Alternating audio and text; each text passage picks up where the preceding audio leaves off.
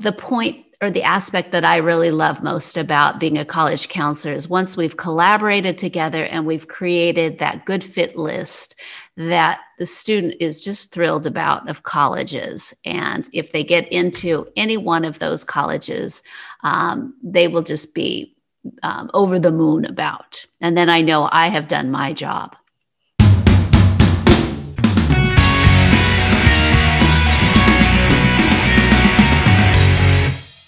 Hey there, my name is Lily, and you're listening to Mindful Admissions, a podcast by Strive to Learn.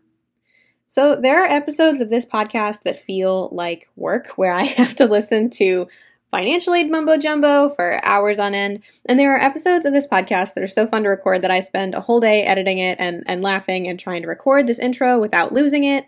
So, this is like take 20 uh, something. I'm pretty sure this is the one. Uh, anyway, if you've listened to the very first episode of Mindful Admissions, then you're already familiar with our college counseling team and their love for helping students. Something that you maybe haven't thought of yet is that once upon a time, they were students too.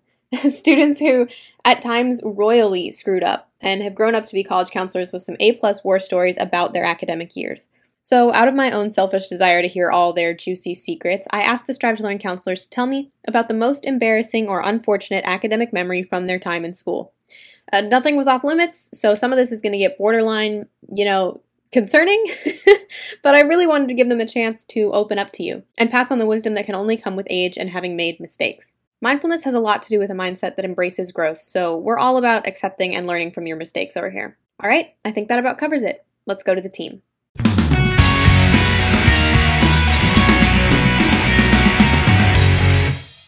Hi, everyone. Welcome. Thanks for being here today. Um, before we get started, I figured you guys could go around and introduce yourselves to everyone who's listening. So maybe let's start off with Josephine. Awesome. Yeah. Thank you, Lily. Hi, I'm Josephine. I am the founder of Strive to Learn, um, small tutoring, test prep, and college admissions counseling company. So um, we help all kinds of students, and I personally love doing this because I love to connect with um, students who are at various stages in figuring out who they are, who they want to become, and just being that mentor um, and showing them all their options and all the wonderful opportunities that they might have because oftentimes it just looks like all doors and windows are closed and it's just about having that person to open them up and show you the way through them and then you actually realize you have a lot of choices. Um, so that's me. I also have a dog in you i have some cats. We might hear them on the podcast later today. Uh, they love interrupting stuff and i also love to hike um, read books and uh, backpack. And travel. I'm from germany speak german spanish and english and I'm silly and love my coffee with foam. Hi, my name is Amanda. I am a tutor and a college counselor at Strive to Learn. I absolutely love my job. I love uh, mentoring students through college admissions, helping them find their passion, um, helping them open doors that they never thought about. Um, it's definitely the highlight of my week when I see an aha moment with one of my students that was previously feeling discouraged or wasn't connecting with their subjects at school or with their um, college applications or was feeling really anxious. Um, so, yeah, so so that's definitely what I love the most about um, tutoring and college counseling. Um, when I'm not working with students, um, I love rock climbing, hiking. I also have a dog. Um, he's a rescue greyhound that I love very much. Uh, I live in London, so um, the weather is not always as good as my fellow tutors and college counselors in California, but um, I've learned to live with it. So if there's anybody listening to this podcast that wants to move someplace cold and they grew up someplace warm, can definitely offer my advice there too. Um, I was just talking about how I didn't even own closed toed shoes when I moved to London. Um, so there's definitely a learning curve there. Yeah, I think that's it for me. Hi, my name is William, and I'm a tutor and college counselor as well as the academic coordinator at Strive to Learn. And uh, so I really enjoy working with students. I find that to be really uh, fun and really fulfilling work. I also really like being academic coordinator because I get to supervise the tutors, and I really enjoy working closely with our tutors and helping them to grow. Um, and improve in their own tutoring and in my tutoring as well. I really enjoy the opportunity to help students find their own path, to find where the right direction for them on their journey. And I think that's my favorite thing about college counseling and tutoring as well. Um, I am a father of a three year old daughter, and our house is currently uh, devoted to dinosaurs and dragons. So that's that makes up the majority of my free time. Uh, I also really enjoy playing and listening to music, and um, I have a, a film background, uh, so I really enjoy uh, watching and analyzing and writing about and talking about movies and, and shows as well. Hi, I'm Melinda Blackman, and I thoroughly enjoy being a college counselor at Strive to Learn. I also do graduate school counseling as well. I really love taking the stress away from the student and their family with the college application process by being the one who tells them the deadlines and the ins and outs so the family and student can really enjoy uh, their senior year of high school. And I think it's so important. Another aspect um, that is really important to me is serving as a mentor to the student during the college application process. I'm also a mentor at Newport Harbor High School to students as well. Uh, a little bit about me I am a college professor. I have two uh, children, one who is a freshman in college and another who's a junior in college. So I've been through the application process with them. I have three rescue dogs. Uh, I walk dogs for the local animal shelter. I also love to horseback ride, and I do uh, equine therapy in Newport Beach, where I work with uh, disabled individuals, um, veterans who are experiencing PTSD, and help them learn to uh, ride with horses and, and also um, how to heal as well. Uh, my name is Rachel Heilbrunner. Um, I am currently a resident of Parker, Colorado. I just moved to a new house and I lived in Denver for the last 12 years before this. I was born and raised in Milwaukee, Wisconsin, and I went to the University of Wisconsin Madison, um, where I was a an uh, elementary education major. Um, so my career started in in teaching, and it moved pretty quickly after a couple years in the classroom um, to um, working for an organization called BBYO, which is a Jewish youth leadership nonprofit.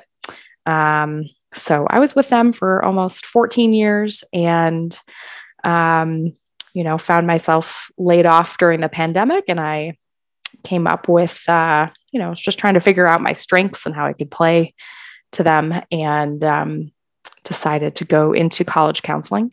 Um, so that is when I found Strive to Learn, kind of through my my journey and the UC Irvine certification program. Um, and it's it's been really fun to start a new career, even though it's a lot to learn. And um, but so far it's great. Um, and yeah, in my spare time, I mean, I moved to Colorado because I love the outdoors. I love to hike. Um, last summer uh, f- found a new love in stand-up paddleboarding. And um, yeah i'm preparing for a wedding uh, in 11 days. So uh, yeah my fiance and i also like to take a lot of road trips and um, i love international travel but that has been you know obviously halted by the pandemic. So super excited to uh, put my passport to use again when when it's safe to do so you know, uh, it's so interesting to think about how we introduce ourselves. I was considering this last night as I was working on this podcast plan.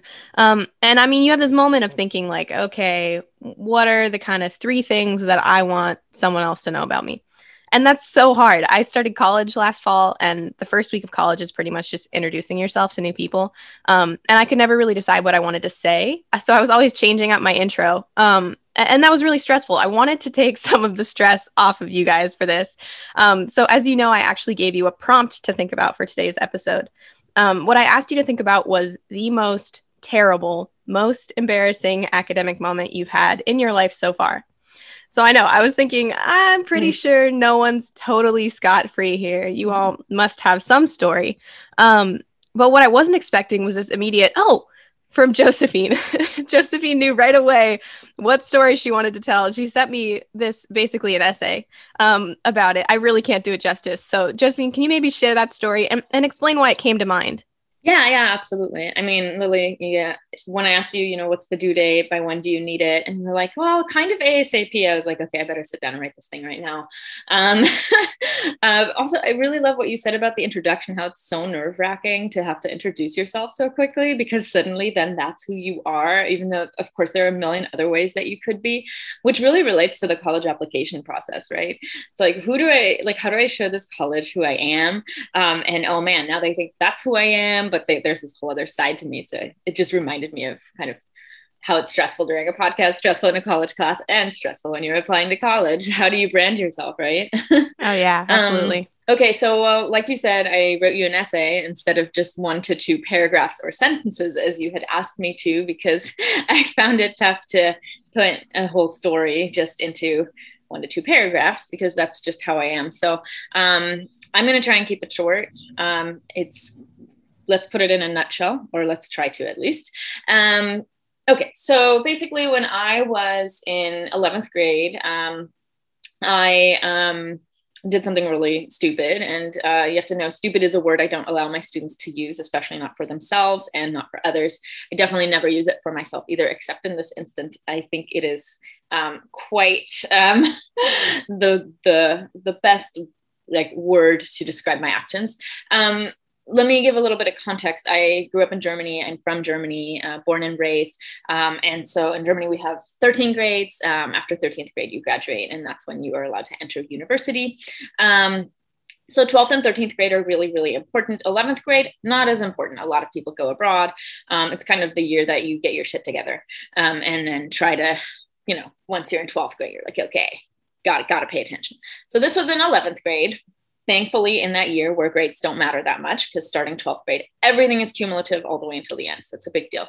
Um, and i decided that well i didn't decide but let's just say this. I really hated history. Um, with a vengeance just never a class i liked. Um, it was just always i was I never got why I should care, which I see things differently now. but back then, um, it just really was was a drag for me. I just really did not enjoy it. Um, so in our history classes in Germany, there's no multiple choice. Um, and starting 11th grade, there aren't even several short answers. Instead, you get taught how to analyze a primary source and put it in historical context with one question. That's the year that they say, okay, here's your source. And then the prompt is analyze. And then you write, handwrite an essay for three hours. Um, so it's a lot and a lot of critical thinking and you have to put everything together. So um, i felt super unprepared for this exam. I was um, you know feeling just really like oh god. And there are only three exams per semester and that's your whole grade. Um, so feeling very insecure i decided that maybe it's a good idea to just casually leave some of my studying notes out on under the table on the floor. So i decided to try and cheat. Um, that's why I called my actions stupid in retrospect. That's, I think, um, how I would like to categorize this now. Um, and I wrote the whole exam. It was really hard. I didn't know what I was talking about. I was trying to put this primary source into its historical context. And when you're not quite sure about the historical context, even a few notes on the floor don't really help you if you're supposed to write a 10 page essay in three hours. Um, when the teacher came around to pick him up, uh, I kind of used my foot, pushed my notes, you know, under my backpack. And she's like, What do you have there? And I was like, Oh, nothing. And then she saw that I had my notes there. She was like, Okay.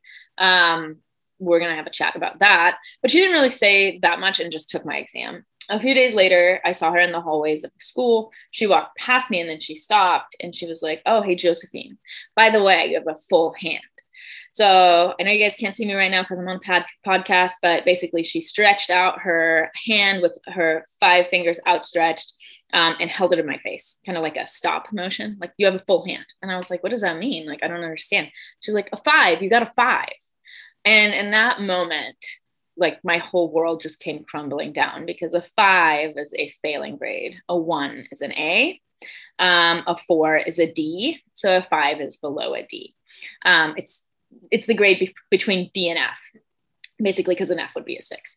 Um, and I I looked at her and had this unspoken question in my eyes. wondering if it was the fact that I had tried to cheat, um, even though it wasn't very successful. Um, and and she's like, "Oh, by the way, that's your actual grade. Um, if I don't even factor in that you what you tried to pull off." And so I was just, um, yeah, I like tears flooded my eyes. I did everything I could to not let them overflow, but I was just so um, mortified that like first of all, I tried to cheat, and second of all, my performance had been so low um, that even without factoring that in, I had gotten such um, a bad grade because that's not really how I um, associate with myself.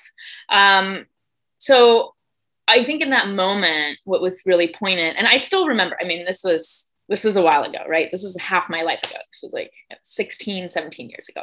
Um, and I still remember um, standing there and she saw me trying to like not cry. And I remember seeing this look on her face where she was like, whoa, she cares. Like the student actually cares. Um, and that's when I realized that she didn't know I cared, right? Because like I don't like history, didn't particularly like this teacher. We never clicked, even over the years. You don't have to love everyone, right? Um, just, you know, wasn't one of my favorites. Um, but I realized in that moment that she's a person and I'm a person, and she's just trying to do her best in her job, and I'm not doing my best in my job as a student. Um, and it's really getting to me because of this result. Um, and so what I did from then on was I did not cheat again.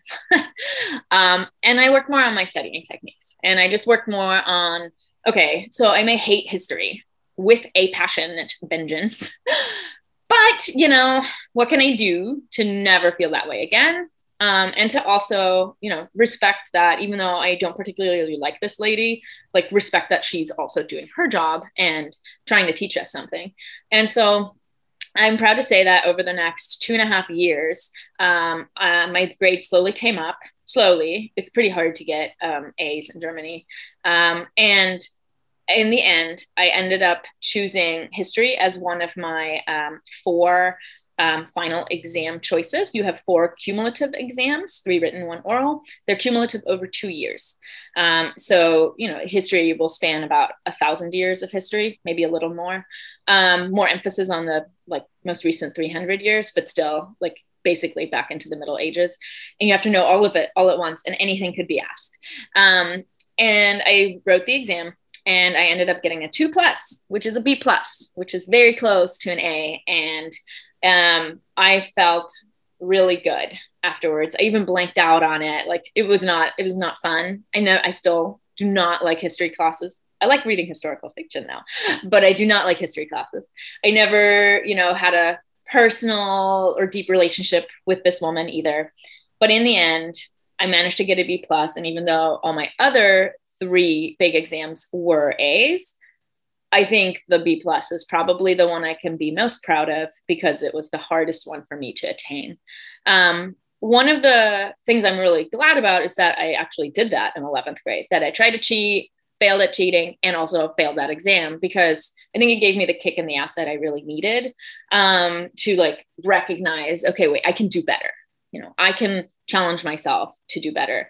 And that's what I'm going to try and do. Um, and I, it's so funny because with so many of my students, I, I they actually know about this teacher. Uh, and I always wonder if I should go back and write her a letter or something, find her. I don't know. She'd be really old by now, probably. But um, her name is Frau Rosendahl, if you're out there listening. Um, and and just thank her because in the end, she's really the one who contributed most to me becoming uh, a more critical thinker, a better writer, um, and and a better studier, I think, um, because her class was so challenging, and because I wasn't doing it to please her, because we didn't click that much. I really just had to do it. There was no real like other external motivation. Um, that's usually helpful for me because I'm a bit of a people pleaser, um, and so you know I think it just really taught me that sometimes really shitty situations and and honestly classes that are, can be a drag they can actually be a great opportunity because growth hurts and it takes a long time. Um, but you know if you just kind of struggle through it. And this was two and a half years, mind you. This was not one class, one semester, or anything like that. This was two and a half years stuck in this class. Um, and I came out of it the other at the other end, having learned um, a lot of stuff, and that really made me breeze through some of my college classes. I have to say, um, and it just you know shows me that I have to. I get to. I have the privilege of being thankful for having these difficult classes of having these people in my life or these situations in my life that really challenge me to become a better version of myself instead of just being okay um, with kind of writing it out but not trying to better myself. So thank you frau rosendahl and that was my big epic fail that i learned from. There's nothing really like having a teacher just like look at you and go what the hell are you doing right now like that that reset that moment of reset is sometimes exactly what i mean in the past it's been exactly what i needed at very crucial moments of like oh wow okay this is not what i'm supposed to be doing and i can be so much better than this. So that's really valuable. Josephine did you um now when you when you realized that uh, you know after that first you know really awful experience with the exam that you could um you know improve your study skills and and and just come up with a better you know more more more fulfilling rewarding legitimate way to you know to get a good grade on the exam or to do well on the exam. Was there anyone you know whether a teacher or, or an adult or like a fellow student was there anyone who uh, encouraged or or you know shared any study habits with you or study skills? Or was it something you kind of just worked out uh, on your own? No i just I, I just worked it out on my own. I think i've always been better at studying on my own.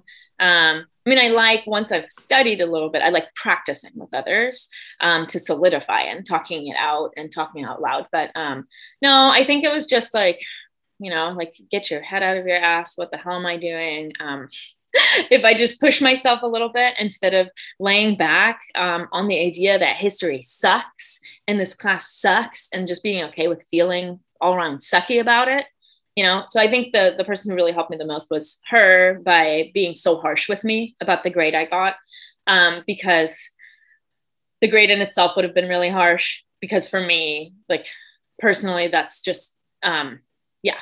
I'd had a lot of c's and d's but i'd never had the, the five the five's like really bad in german um, so so i think you know me just really realizing that the class sucking wasn't a reason for me to do badly. And that was the biggest thing that I shifted my mindset. And then just sitting down and yeah, just figuring out like how can I cram this in my brain a little more effectively and take better notes and and taking the time I think to go over my notes from class and just realizing, you know, just because I hear it once in class, I'm not going to remember it. I actually need to like review it and find a way of review that makes sense to me. Um, but I think the biggest benefactor bene- benefiting factor in it really was um, my mindset changing that even though it sucks doesn't mean i don't have to suck at it that was the biggest thing i just wanted to add really quickly this is not my anecdote for later but i also ch- cheated in that way one time and i got caught and it was really stupid. Uh, and obviously, it was a, it was a test, and I failed. And it like I got called to the principal's office. It was like a whole thing. My parents got involved. It was like a really big deal. But the thing, and I don't. Oh, sorry, I knocked over my mic. I don't think that that was um, a bad way to handle it at all because I that was stupid. I shouldn't have done that, and I it really was the kick in my ass that I needed to like study.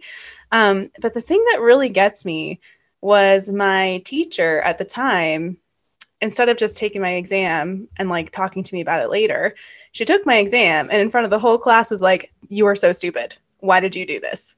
And I was like, I, I was in tears. I like was shocked. Like that was so embarrassing and horrible of her to do that.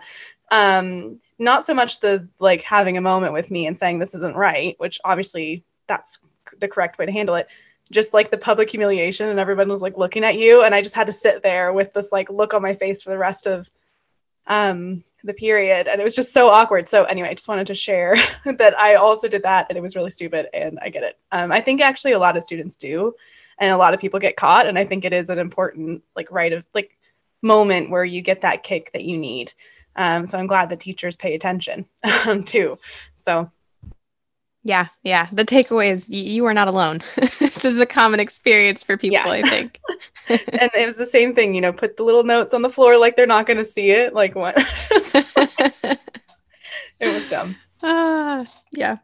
Um, so, Josephine, your story was about a time from when you were a student, but there was actually a different approach from William, who was reminded of a time as a teacher.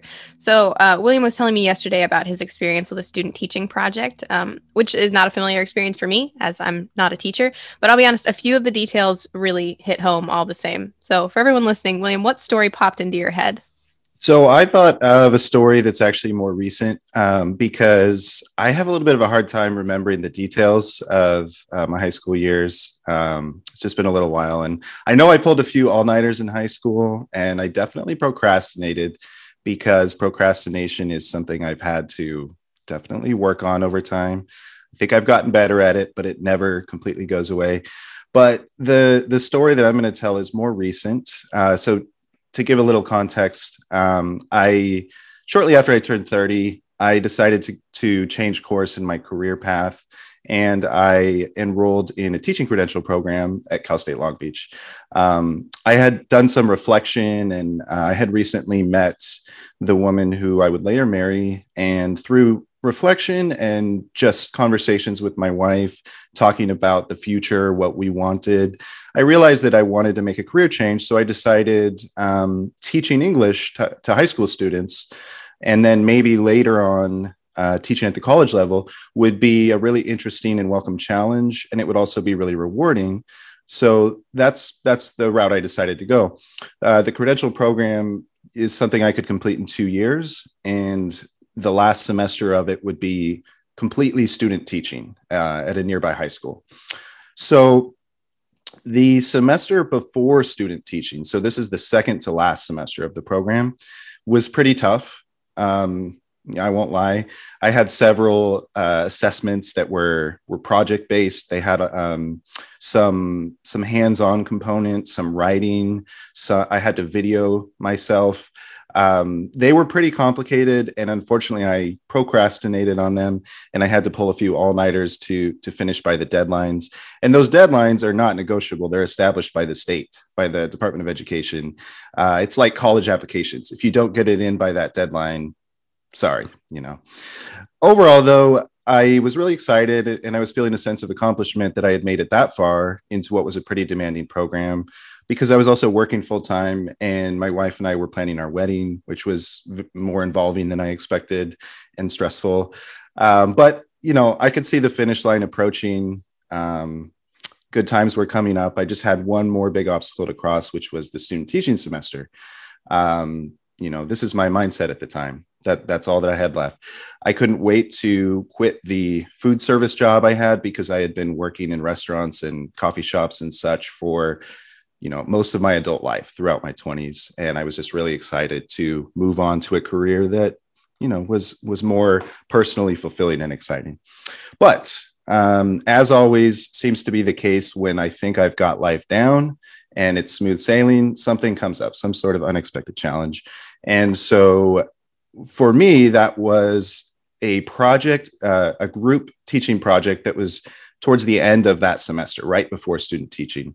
So this was a group teaching project at a nearby public school. Um, and this was like kind of the, um, the summative or the the culminating project you know like the big project at the end of the semester and so i was assigned to a group with two other students in the class uh, all three of us were going for an english teaching credential and what we had to do was come up with a lesson plan together and then teach the lesson uh, to several classes of high school seniors. And this was a lesson about Hamlet, uh, Shakespeare's Hamlet.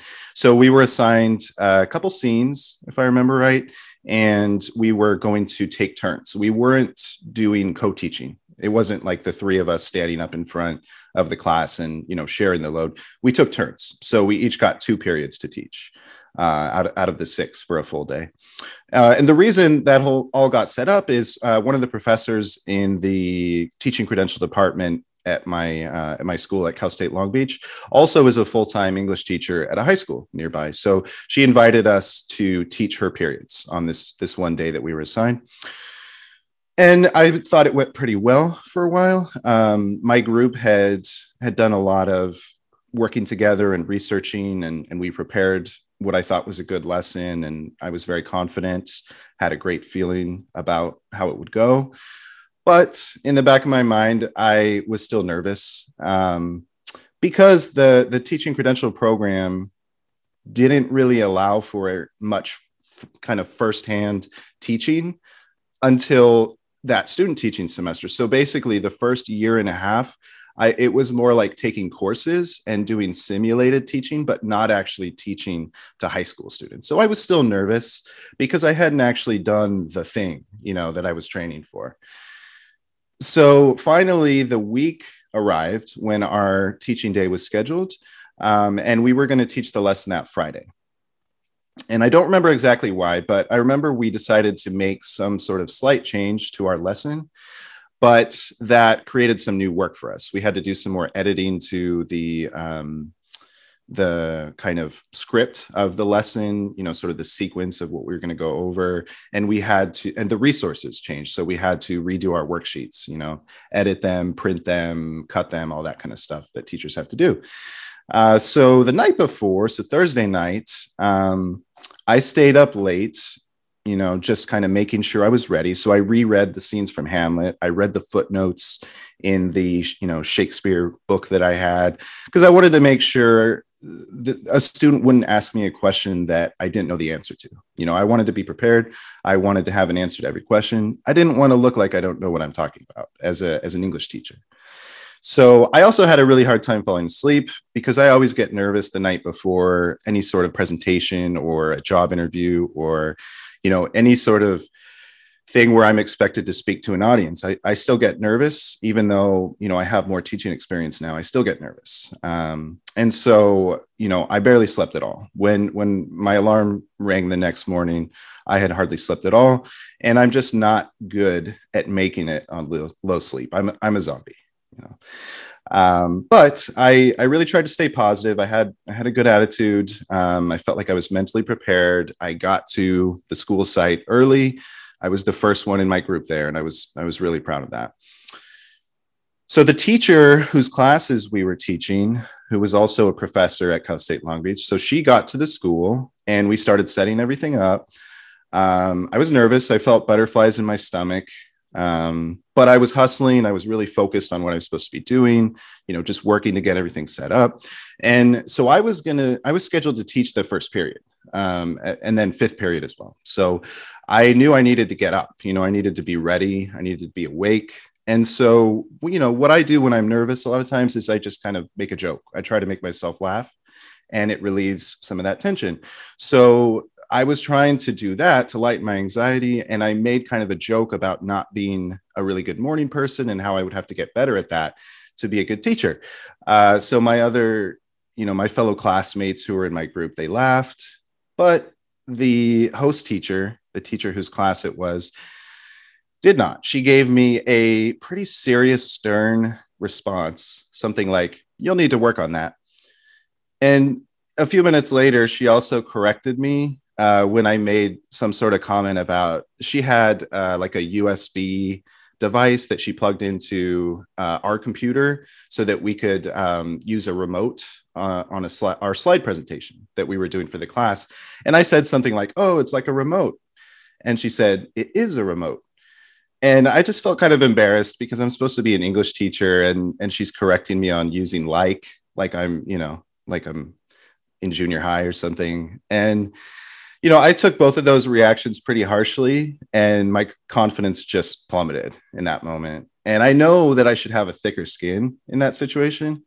I really should, especially if I'm going to be a teacher, you know, working with large classes of high school students. But I was already having some self doubt uh, at that point, and that just really pushed me over the edge.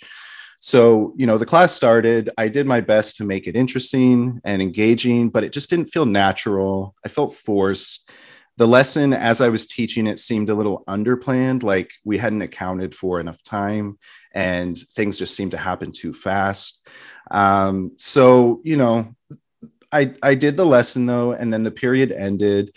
Um, and, you know, I didn't teach again until fifth period. So I had a few hours where I could kind of just take a back seat, collect myself, watch my fellow group members teach. At the same time, I knew I was going to be getting feedback, and I was really fearing that. I was going to be getting feedback from both the teacher of those classes and my professor. Uh, my professor was there observing the whole time. So these are two different you know authority figures professional teachers and i knew they were just going to rip into me. So uh, you know fifth period came later on and, and i and i taught with as much energy and, and focus and heart as i could as i could muster but i was just really exhausted physically mentally emotionally. And you know I, I again i hadn't slept well that night and it was catching up to me I might have even done worse with fifth period than I did with that first period, to be honest. I really tried, but I just I just don't know. Um, so you know, I, I finally got to the day was over. I went out to my car. I let out a huge sigh of relief when I sat down, um, about to head home but this this was not the best kind of relief. This was the relief that you feel when you just finished a really hard test and you know that you probably bombed it. So i'm happy in that moment. I'm relieved in that moment but i know that really soon you know something bad is coming for me. Judgment day is coming. So the next week i need to pause and cough. I'm sorry I just did that. I also like was trying to hold in a sneeze, so you're good. All this talk about sleep made me yawn because of like the empathy thing. So I was like over here yawning. Sorry. no worries. you're good. So the next week, our first class meeting after that teaching project um, the professor invited our group to talk about our experience. You know, how did it go? Tell tell the rest of the class so they know what to expect. So my my other two group members went first, and they were just gushing about how amazing the experience was, and it just showed them that teaching is is what they're meant to be doing, and it's it's the career for them. And so I'm sitting there just shrinking quietly as I'm listening to this. I'm happy for them, but I, you know, as they're sharing their excitement, I'm feeling like I'm going to have to fake it. Like I'm going to have to act like, you know, I just had such a great experience too, instead of sharing how I really felt. And that's what I did. Um, you know, I didn't, I didn't go over the top or anything, but I just tried to emphasize the positive aspects of what I did experience and just accentuate them a little bit more than, you know, than I needed to. But, you know, th- at that point, I had never felt so distant from what my goal was, which was becoming a high school teacher. Um, I just felt so far from that goal all of a sudden. I had never felt anything like that, eh, you know, in the first year and a half of the program. And I did get feedback from both of those teachers, and it mostly confirmed my fears. Um, it was mostly areas to improve on. There was a little bit of positive feedback too. So I took that pretty hard. But you know, I I put my head down. I just really worked hard on the last part of the project, which was a 20 page reflection essay about the experience. And I was able to, to get an A for the class. Um, you know, so I was happy about that, but there's more to come. You know, that wasn't the end of, of things of the story. So uh, winter break came. This was a, a fall class. So winter break arrived and student teaching was scheduled to start in January, about a month later. This would be my last semester of the program. And I just had to wait for my placement. So I'm just sitting around waiting for what school am I going to be doing my semester at, my student teaching semester. So a few weeks into January, I still hadn't heard anything uh, about my placement. And meanwhile, the seminar course for student teaching, where we meet once a week with other student teachers, the seminar course had started. And it seemed like I was the only student that didn't have a placement. Uh, so in my mind, I'm thinking, did the head of the education department at Cal State learn that I was the worst teacher in America and, you know, just kick me out from the program and not tell me? Um, anything seemed possible at at that point. You know, I, I was so nervous just sitting around waiting, just wanted to know what was going on. So I finally heard from the, the university and I got my placement at a school site a week before the semester started. So I had very little time to prepare. I only got to meet with my mentor teacher, you know, the day before school started. I had no idea what to expect. I felt like the worst was coming. I felt a sense of doom, and student teaching started. So at the end of the of my first week of student teaching, I prepared a lesson for my two junior classes.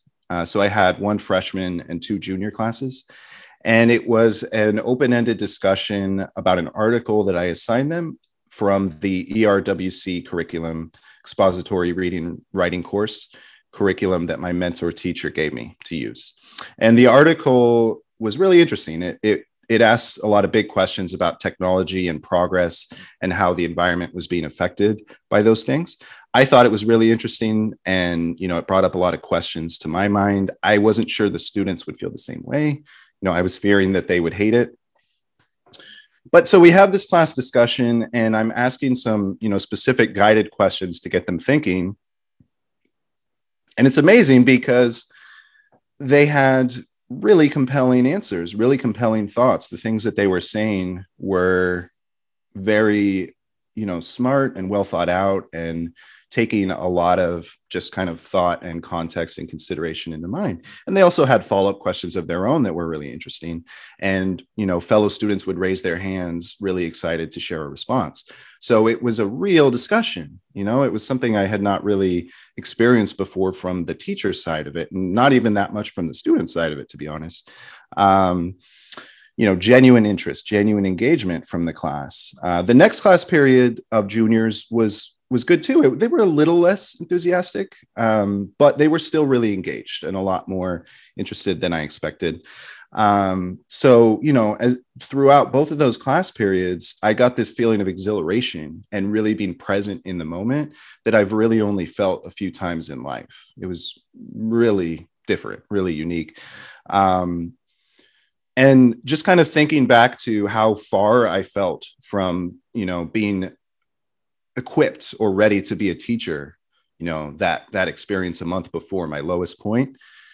As i thought about that this was like equally i was equally sure that teaching was a good thing for me and that teaching was what i wanted to be doing um, working with students you know. Um, and the rest of the student teaching semester it was really hard you know i won't lie it wasn't smooth sailing the rest of the way. It was was really challenging. It was a lot to balance. I had to do, I almost had to do jury duty during my student teaching semester, which would have been crazy. It, it I did have to get a sub for a couple of days, but but that's another story for another day. Um, but I was able to, you know, to finish the the semester, earn my credential, and you know, a lot of it was because of that, remembering that experience of that day and how exciting that discussion was, and you know keeping that in mind is like what is possible in in a classroom you know an english classroom with high school students um, with that that sort of curiosity and openness to ideas that teens have you know? Um, so you know the, the the end of the story the happy ending is uh, i'm not strictly speaking a teacher now but i found another area of education that i find equally rewarding you know at strive to learn which is as a tutor and a college counselor and academic coordinator um, you know and you know through it all and every day i'm still focused on how how i can grow you know what i have to learn from that feeling of failure that i felt on that day when i was so tired and not myself. So amazing. that's, that's i mean that's i think a testament to the type of person who you are. And i re- i reject that you are not a teacher right now. You are absolutely a teacher. You're an incredible teacher. Um and i I feel I think the people who organize jury duty make sure to choose like the worst possible time in your life to give you jury duty. That's just I I think that's how it works. I'm not sure. Anybody else know how that works? Yeah, pretty sure. I think they have a calendar like, oh, oh, oh, this is a red hot week for that person. They're really stressed out. So send them this letter on top of it. yeah, absolutely. So, uh, Melinda, what what came to mind for you when I asked you about your worst academic experience? Well, it was actually a repetitive problem that I had throughout high school and a bit in college. Um, when we would take an in class essay, I would get excited about it and read through the prompt very quickly and then start off on writing an essay about what I thought the prompt was asking me. And I would read so quickly through it, I really wouldn't grasp specifically what the prompt was asking. And instead, I would formulate my own essay about what I thought would be the best topic. And I would get so excited. And I would get my essays back and be um, knocked down a grade because of that, because I was always off topic. And this happened many, I, many, many, many times, and even in college, even for take home essays. And so finally, I realized, you know what? I have to curb my enthusiasm, read it at least, read the prompt at least twice, even under underline the key words, so I am on topic. And it's hard for me to do, but I do it. And uh, since then, I have never been marked down on an essay for being off topic, um, which I'm thrilled about. But I've actually transferred this lesson over to other aspects of my life um, when reading emails. Uh, I will read them through twice, and I'll realize on that second read through that the message was totally different than what I grasped from that first uh, quick read through. So, becoming um, really detail oriented uh, with reading of prompts, emails, directions, even with cooking, has been a, a, lifesaver. And it took me a while to get that message, but um, it has been very. Yeah, absolutely. I think it's a, a favorite phrase of moms everywhere is measure twice, cut once. So I, I, I definitely agree. Yeah. I would second that. the first thing, I, I think the most major thing that comes to mind happened when I was at the very end of my senior year of high school.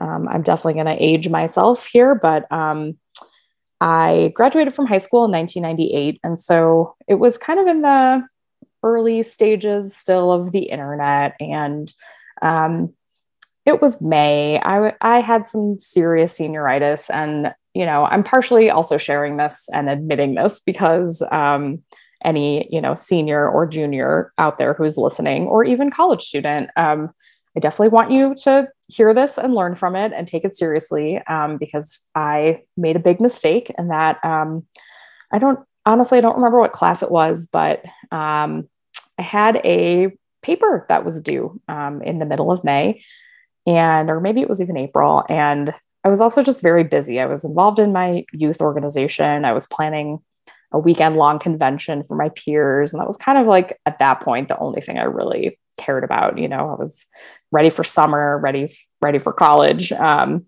and so, you know, I found some tidbits on the internet and copied and pasted them into my paper.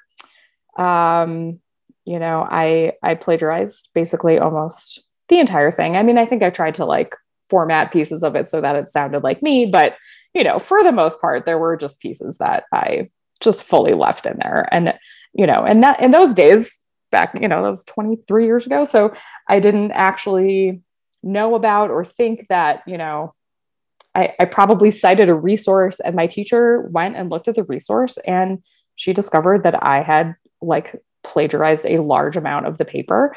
Um, I totally got in trouble for it um, with school, with um, my parents. Um, you know, I they probably grounded me for a couple weeks and you know threatened some other things, but um, you know, historically, I'm I'm like I'm a major rule follower, so this was a pretty big deal for me, and it was pretty stressful because they were also kind of threatening uh, to have me not graduate potentially and you know various things like that which felt which was really extreme i think at the time but um, but that could very well happen. I mean i i think that that is a a potential consequence of something like that. And maybe just because it's really the first time i had ever really done something that was so egregious like that in terms of academics that you know they let it they let it slide. But oh i had some serious guilt hanging over me for a long time. And it was a very good lesson to learn before going into college um, because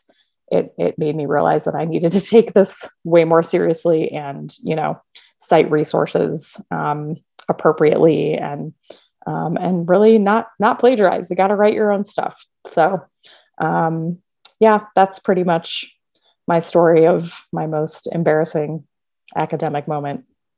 Now, I actually really related to the story that Amanda shared with me because it's about math. And I also have challenges with math. It's never really been my thing. Um, so, Amanda, what went down for you in math class? So, um, this story is one that I love to tell almost anyone that will listen um, that is stressed about school. Not because it's a super happy story, but I think because it shows that no matter how great you think you are at school, you can still mess up um, and that it will be okay as well. um, so, my journey with math and the subsequent uh, hard years of high school having to do with math actually started in probably sixth grade. Um, I had a math teacher that I just did not connect with. He was a great guy, but I did not understand the concepts that I was learning. Seventh grade, didn't understand those either.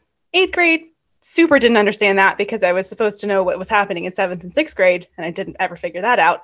And the story goes on. And here we are, you know, in 11th grade. I'm a junior in high school. I have always been an ambitious student, always um, concerned about where I'm going to go to college. Am I going to be able to do something interesting? Um, high strung. Everyone was trying to tell me to calm down, stop taking so many AP classes. You don't need to take that honors one. You know, you're already taking four APs. Don't do it.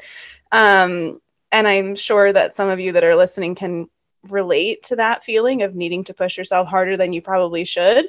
Um, and some of you might be listening to me right now and thinking you are crazy. Don't do that. Um, so I'm sorry for the for those of you that are listening, but you might be able to relate to this as well because I got myself in this sticky situation, um, and I wasn't even in an honors math class ever. Um, so, my junior year, I was taking four AP classes in honors Spanish, and I was just taking one regular algebra class, um, which I thought I could totally handle. And I thought this is going to be chill. I'm going to get out of here with a B. I'm going to be happy. This is be fine. And I had no higher expectations for myself than that, other than just skate by, do the ma- minimum, pass the test, you'll be okay. Because um, ultimately, I was thinking even then that I was going to be studying like English or history or something in college, which is exactly what I did. But you do need to pass math to get to college. So, um, so I managed to skate by first semester my junior year with a B. I think it was a B minus, but it's okay. Um, and I got to the second semester and I was really burnt out. Um, I was worried about college. Um, I was worried about AP com- AP exams coming up. I was worrying about, you know, all my extracurriculars. I had fully taken on way too much, and um, every day I'd walk into math and I wouldn't make eye contact with my teacher, and I refused to go to tutoring, and I was just terrified of this subject that had been daunting me since I was 11 years old. And it didn't make it really any better that my brother, who's seven years older, was like a math prodigy. like he was an amazing engineer, and I knew he was at UCLA doing amazing things. And I was thinking, oh my gosh, like I feel awful that I can't, you know, do better in this subject, and I really just can't understand what's going on. Um, so I kind of just stopped engaging in the class. I stopped raising my hand. Um, tests would come and go and I would fail them and I wouldn't go to like the math makeup after school.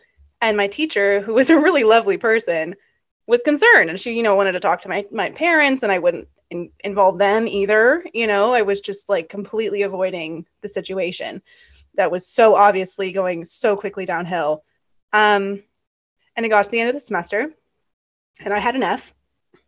And I realized that it was too late, that I couldn't make up all the tests, and that I had genuinely failed a class. Here's me with my four AP classes. I had failed math. I was just like, I thought my life was over. I was like, all of this work that I've put in and all of my good intentions just have led me here, and it's over. I'm going to just not do what I want to do with my life now.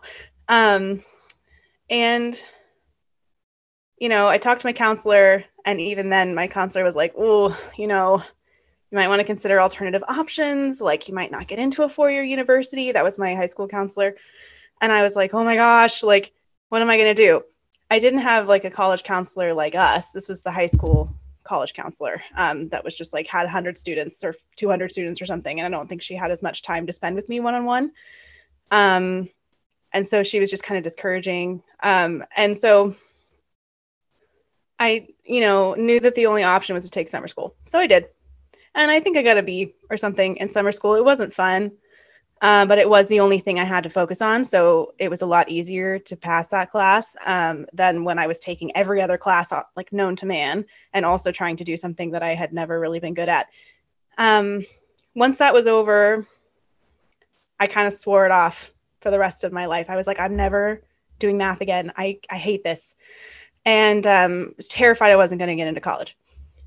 Luckily, as all of us college counselors know, when you apply for colleges, there is a little special section about additional info that you can write a great essay about the experience that you had and what you learned.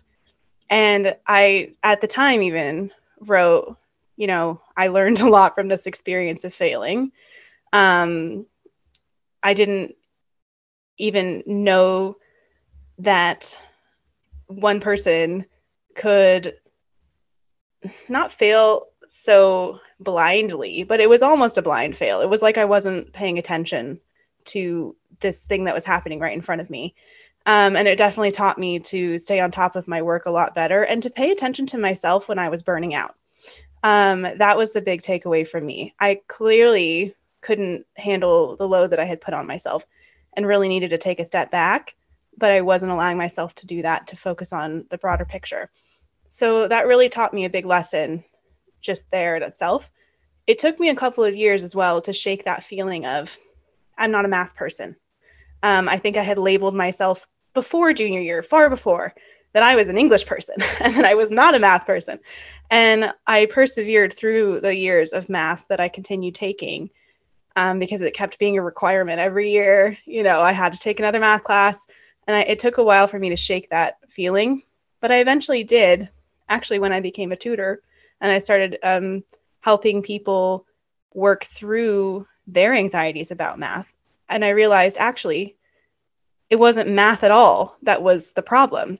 It was my approach, it was my own head block of anxiety around math that made me, quote unquote, not a math person. It was because of the way I was approaching the problem. And if I could have just relaxed a little bit and realized that this thing was not unattainable, um, that I could have had a lot better time. I don't know that I ever would have been maybe the math prodigy or whatever that I wanted to be, and that's okay.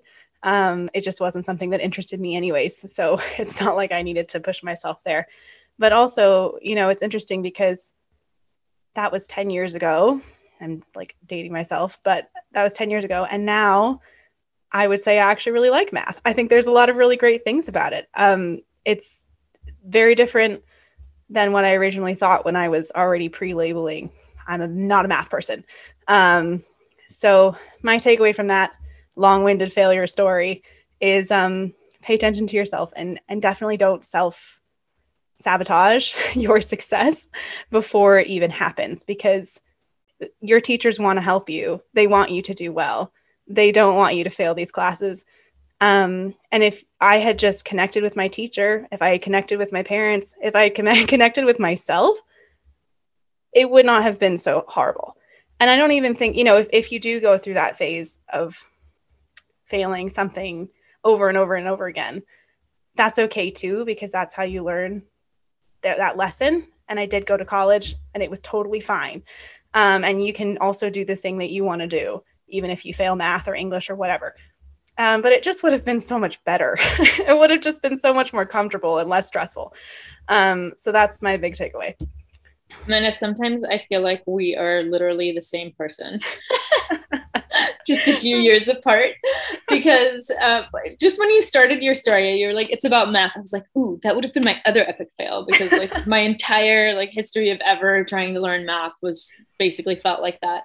Um, which isn't true. Then i was like well it started in sixth grade. And then you literally say it started in sixth grade. I'm like oh my god for me too. It's so funny. Um, because it really yeah. does build on itself it it does right? With math it's one of those once it once you like let go of the thread then you're chasing it and can't it just unravels right?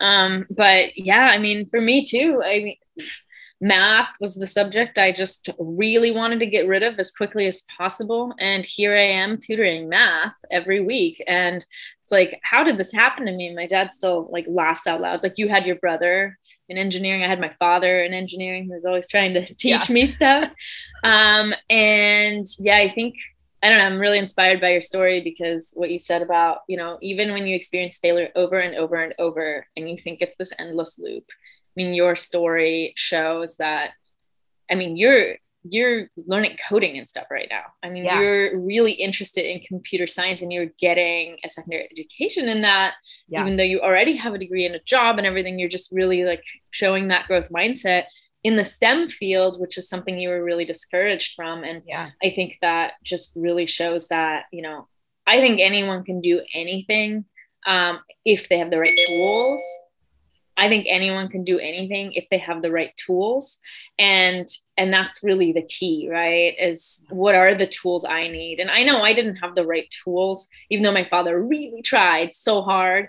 Um, and he gave me a lot of really great tools. Um, but I think, you know, one of the tools for me was definitely growing more mature in my learning and studying habits. Um, and then like you said also just laying it away that pressure to do well just at some point that didn't matter anymore because i was already in college and I had already taken the sat so when my sat students asked me like oh can you help me with this math question? I was like no you don't want my help.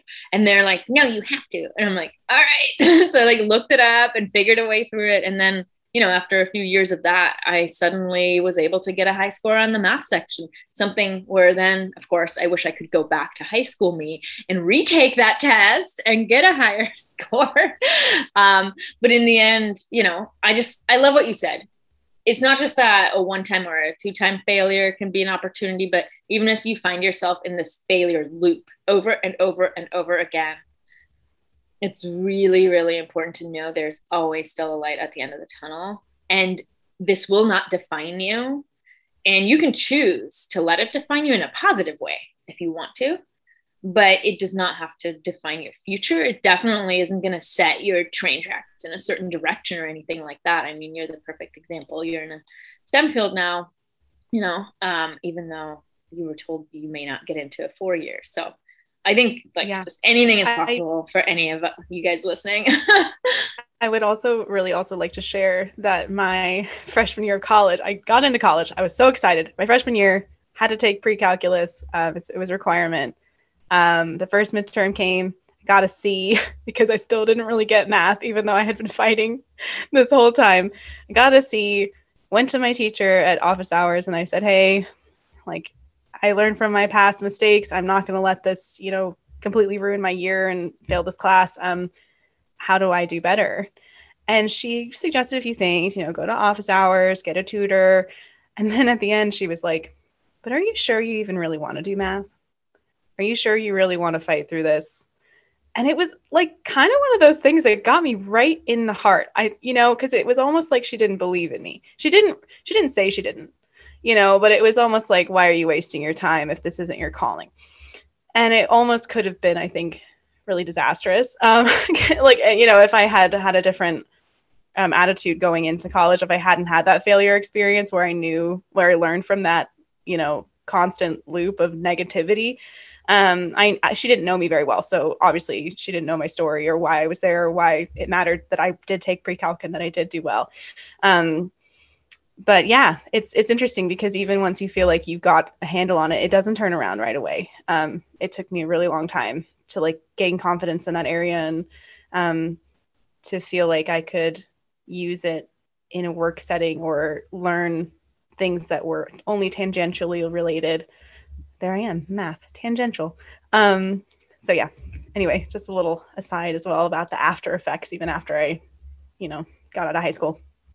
Um, man, I think the point that you brought up at the end um, is really interesting as far as um, you know, you were able to to to grow from that situation and it did have you know a more happy ending than you probably would have expected you know at that low point. But at the same time it's like it would have been nice if it wasn't so much of a challenge. It's that it's that interesting paradox where it's like well how do you learn in life? Well from failing and from challenge and making mistakes.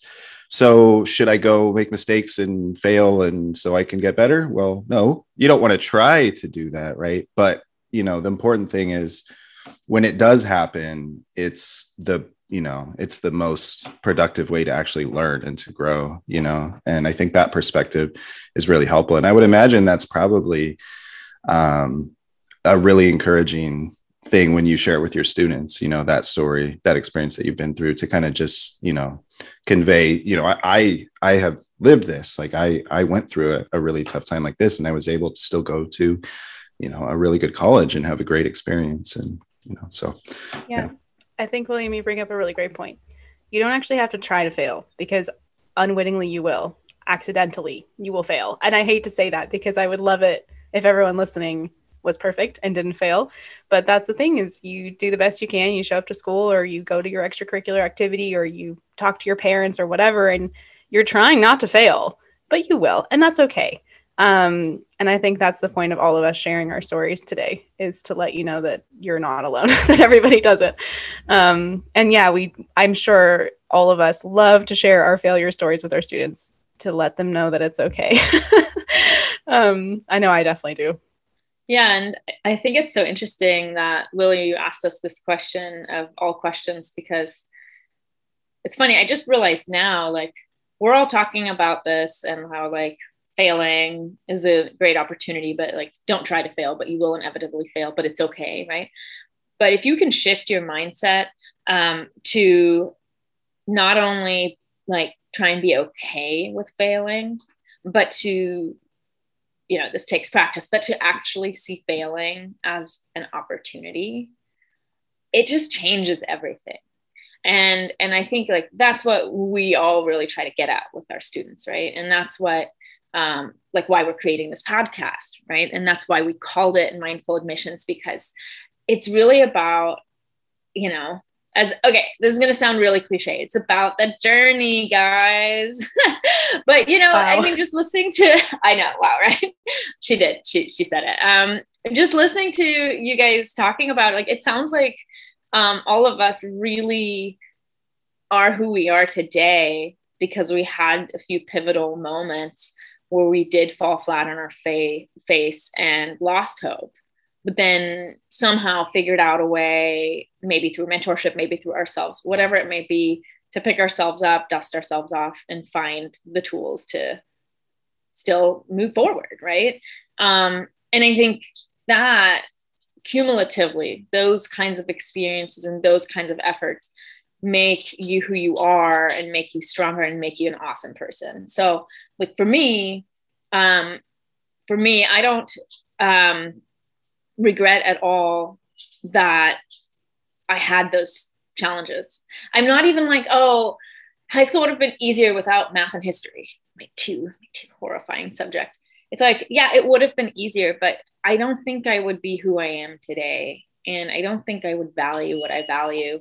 Um, and I and I do. I like who I am, and so I'm grateful for like those challenges, academic or non-academic, because they really are opportunities.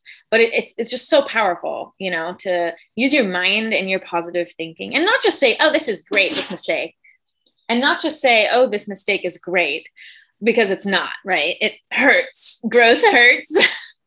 and it's okay. And it's okay to be honest with yourself about your emotions. Um, but yeah just really you know we really want to create this podcast in a way that really gives all of our listeners the tools to maybe make that shift to allow themselves to um, you know trust the path more and to embrace uh, the things that hurt and to embrace the things that bring joy and to put it all together to become who they are and to reflect on. And that's really so exciting, you know, to be able to mentor um, youth in that way. So we're really stoked to be here with you all listening to us banter about this.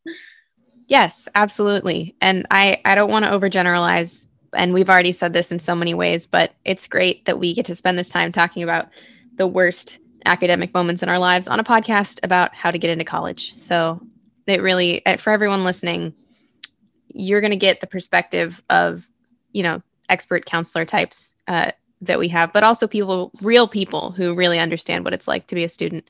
So I can't thank you guys enough, really. Thank you. Thanks so much, Lily. Awesome moderator as usual. Yeah, thanks, Lily. Thank you. so great to be here.